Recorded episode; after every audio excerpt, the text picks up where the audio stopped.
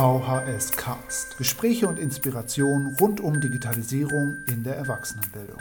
So, hello and welcome to a new episode of the VHS cast. And this is the first episode that we are doing in English. And I'm very pleased, excited, and thrilled to have two excellent guests. And uh, let's take a look on who you two are. And please introduce yourself. Stine, you want to go first? Thank you very much. Uh, my name is Dina Lima, and um, I'm a development consultant here at Studieskolen.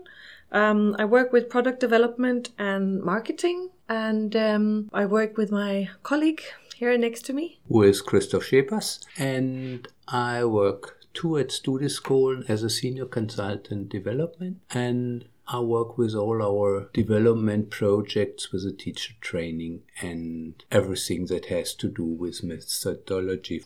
And we picked out a very special subject, and uh, this is a project Studieskolen has taken up for the last year, year and a half. And we would like to talk about, or I would like to interview you and quiz you about Level, your knowledge center uh, that you build up. And before we go into any detail and talk about what uh, what a language school is doing with a knowledge center and what a knowledge center is and what Level is to be precise, we're going one step back and doing maybe a minute or two about what Studieskolen in general is and where you are coming from. Um, starts 40 years ago as an independent language school. Before that, we were the language center of the University of Copenhagen. And then, for formal reasons, we had to be our own language center. And that means we had been, have been teaching languages for 40 years.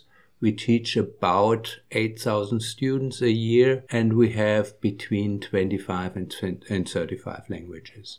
Mm-hmm. I can just add that we're a non-profit organization and we're a organization with uh, board members and everything that we earn everything we make go back into the school and we use it for development and uh, developing everything uh, that we can so let's talk about the idea of the knowledge center mm-hmm. so you did uh, quite a lot of teacher training and projects. Yeah, so over the last uh, decade, you really invested a lot of time, a lot of energy, and you grew a lot of knowledge here in your institution. And I guess you were saying, okay, right now we have all this knowledge and it's really helping us with our teaching and what to do next. I think, as you described, I think the process started for almost 15 years ago when we got aware of we can just not just any longer teach language as we always did. So we started um, several development projects, international projects, and we developed a lot of things that help us to teach in a better way. And we shared this with some partners in projects. And in the end, we had a lot of really good ideas where we used the, the news research and tried out in practice with our 8,000 students a year, and we could use them. And the idea was, of course, why not sharing them? And I think that it's important to sort of explain the reason why we have done this for 10 years and i think we sort of believe that we can we can all as teachers become better teachers all the time it's not like that you reach a limit for learning new things or teaching in new ways and therefore, we kept sort of get funding, apply for funding for projects that could help us to keep developing as teachers and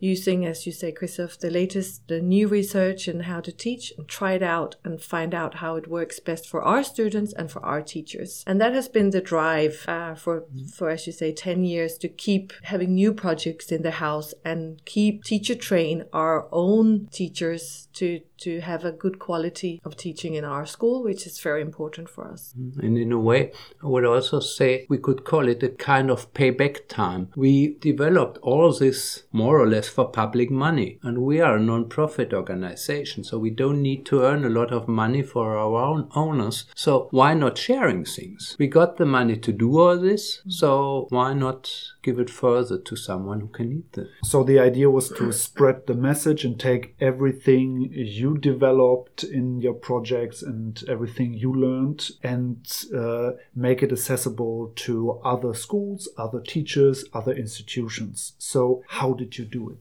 Um, well, it started with an idea uh, of what to do with all this knowledge and why should it just stay uh, internal in in house with uh, our teachers. And as as we mentioned we sort of keep thinking oh we finished one project let's find another one and move on to the next. But we wanted to do something with all of that knowledge that we had mm. gained. So but what, what was a bit weird was our idea was okay, now we just take our project or products and give them to others.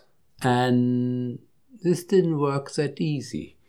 I think uh, we it was a bigger task than we had thought at, thought at first because we thought, as you say, we can just take the same in-house teacher training and just pass it on but we actually have spent quite a lot of time on finding out first of all who do we want to be who should we be for other teachers, other language schools, other language providers. What is it that we want to offer and who is it that we want to be? So the whole thing about level as a name is something we've spent uh, part of this process of finding out who we are. And level stands for learn, vocalize, elevate and um, it stems from our very strong belief in that we can make the world a better place with mm-hmm. uh, communicating in different languages and um, we learn uh, vocalize is something about speaking and uh, elevate is in many places of development and changing and evolving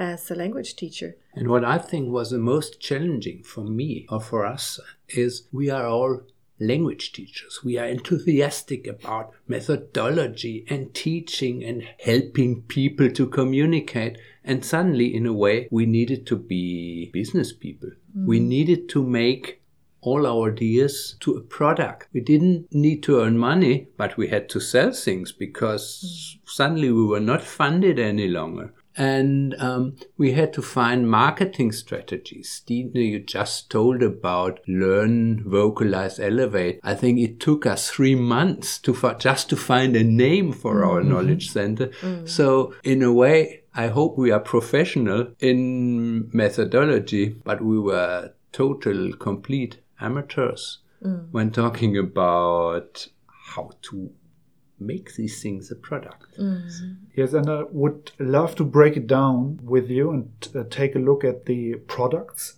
at some examples of your work and what you are actually um, turned from a project into a product. And I think it will become quite clear what it, the difference is between a thing that you developed up for years, for years, for years in internal use, and uh, how to make it presentable and make it easy to access for someone who doesn't have that background of mm. year long experience with that project.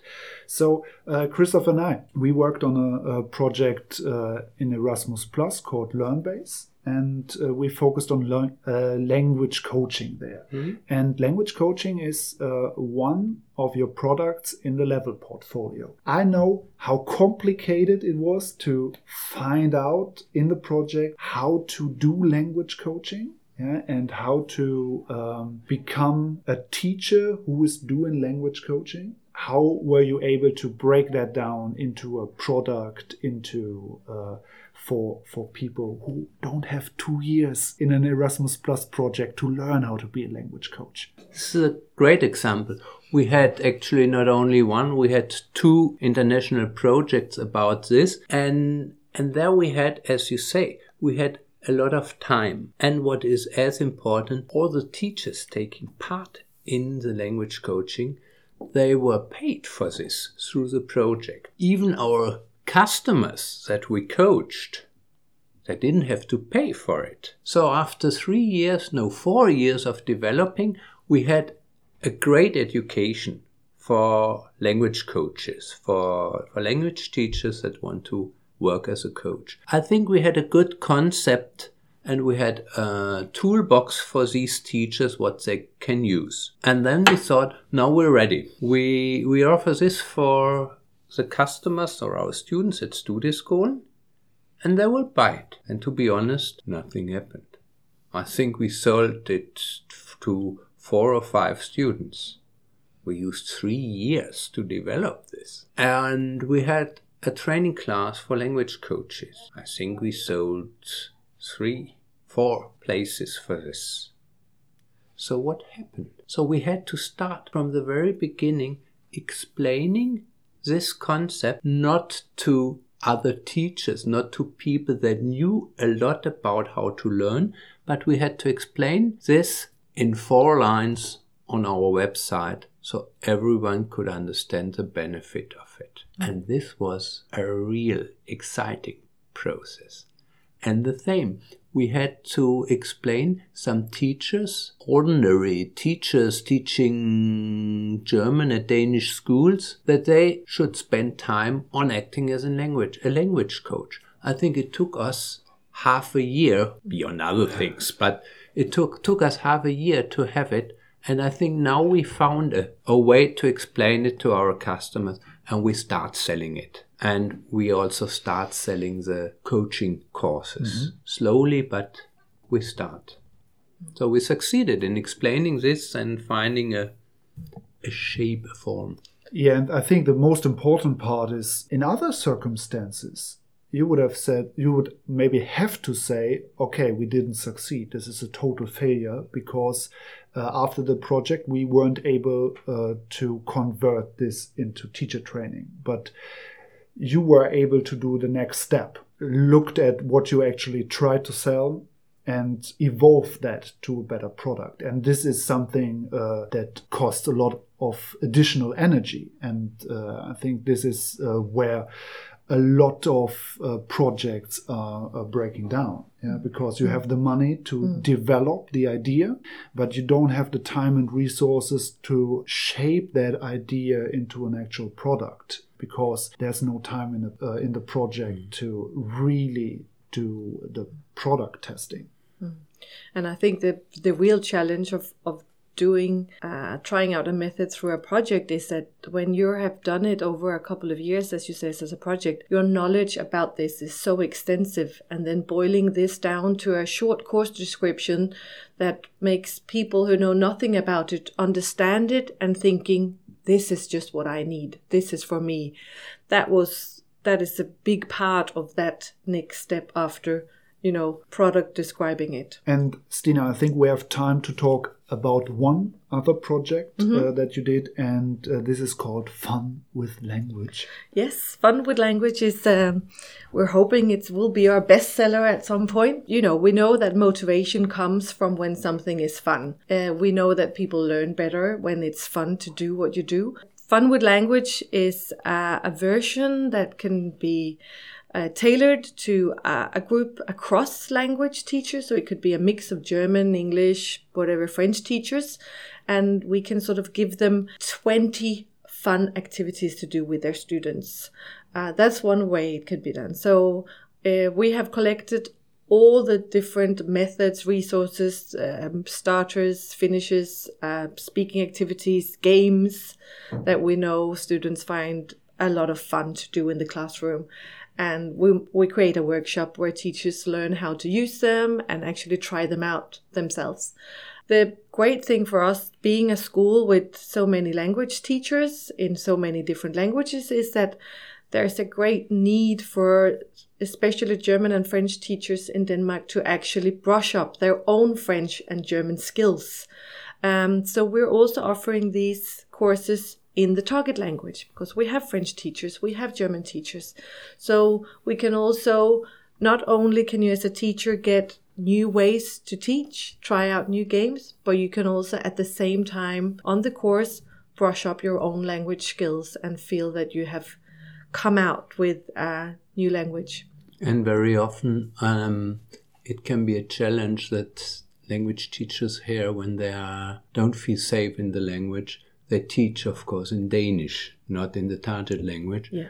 And in this class, besides all that Stine tells us, you also get the classroom management vocabulary, so you can teach it, so it's easier to teach in mm. the target language. Mm. And uh, we have, as a way of marketing and, and getting out to a lot of teachers with this, we have partnered up with a association Denmark called Language Teacher Association. So it's for uh, the public school teachers. Um, and um, there's for French, German, and English teachers, and they are they really think that this course is just what is needed. So uh, they are marketing it through their Facebook channel. They are putting it in their course catalog. They are mentioning it, sending it out into their network, and we work together also on finding out what what is it that the teachers really lack and what is it that they tell them that they need, and we design our courses around this. Um, and the next step is to not only offer the course in Copenhagen, as we're doing at the moment, but offering it uh, across the country, different other venues, uh, both in, in the German and the French, and possibly even the English version. Okay, thank you for these uh, two exciting projects and your insights. Last question is uh, if we talk again in maybe a year, where will level be and where do you want to uh, take the project? Well, um, I think for us, the partnership is a really important place for us to be known. Uh, we're new in the market, we are a new player. Um, we have to make strong partnerships with uh, different organizations. So they want to use us, they want to hire us for their annual conferences, language conferences.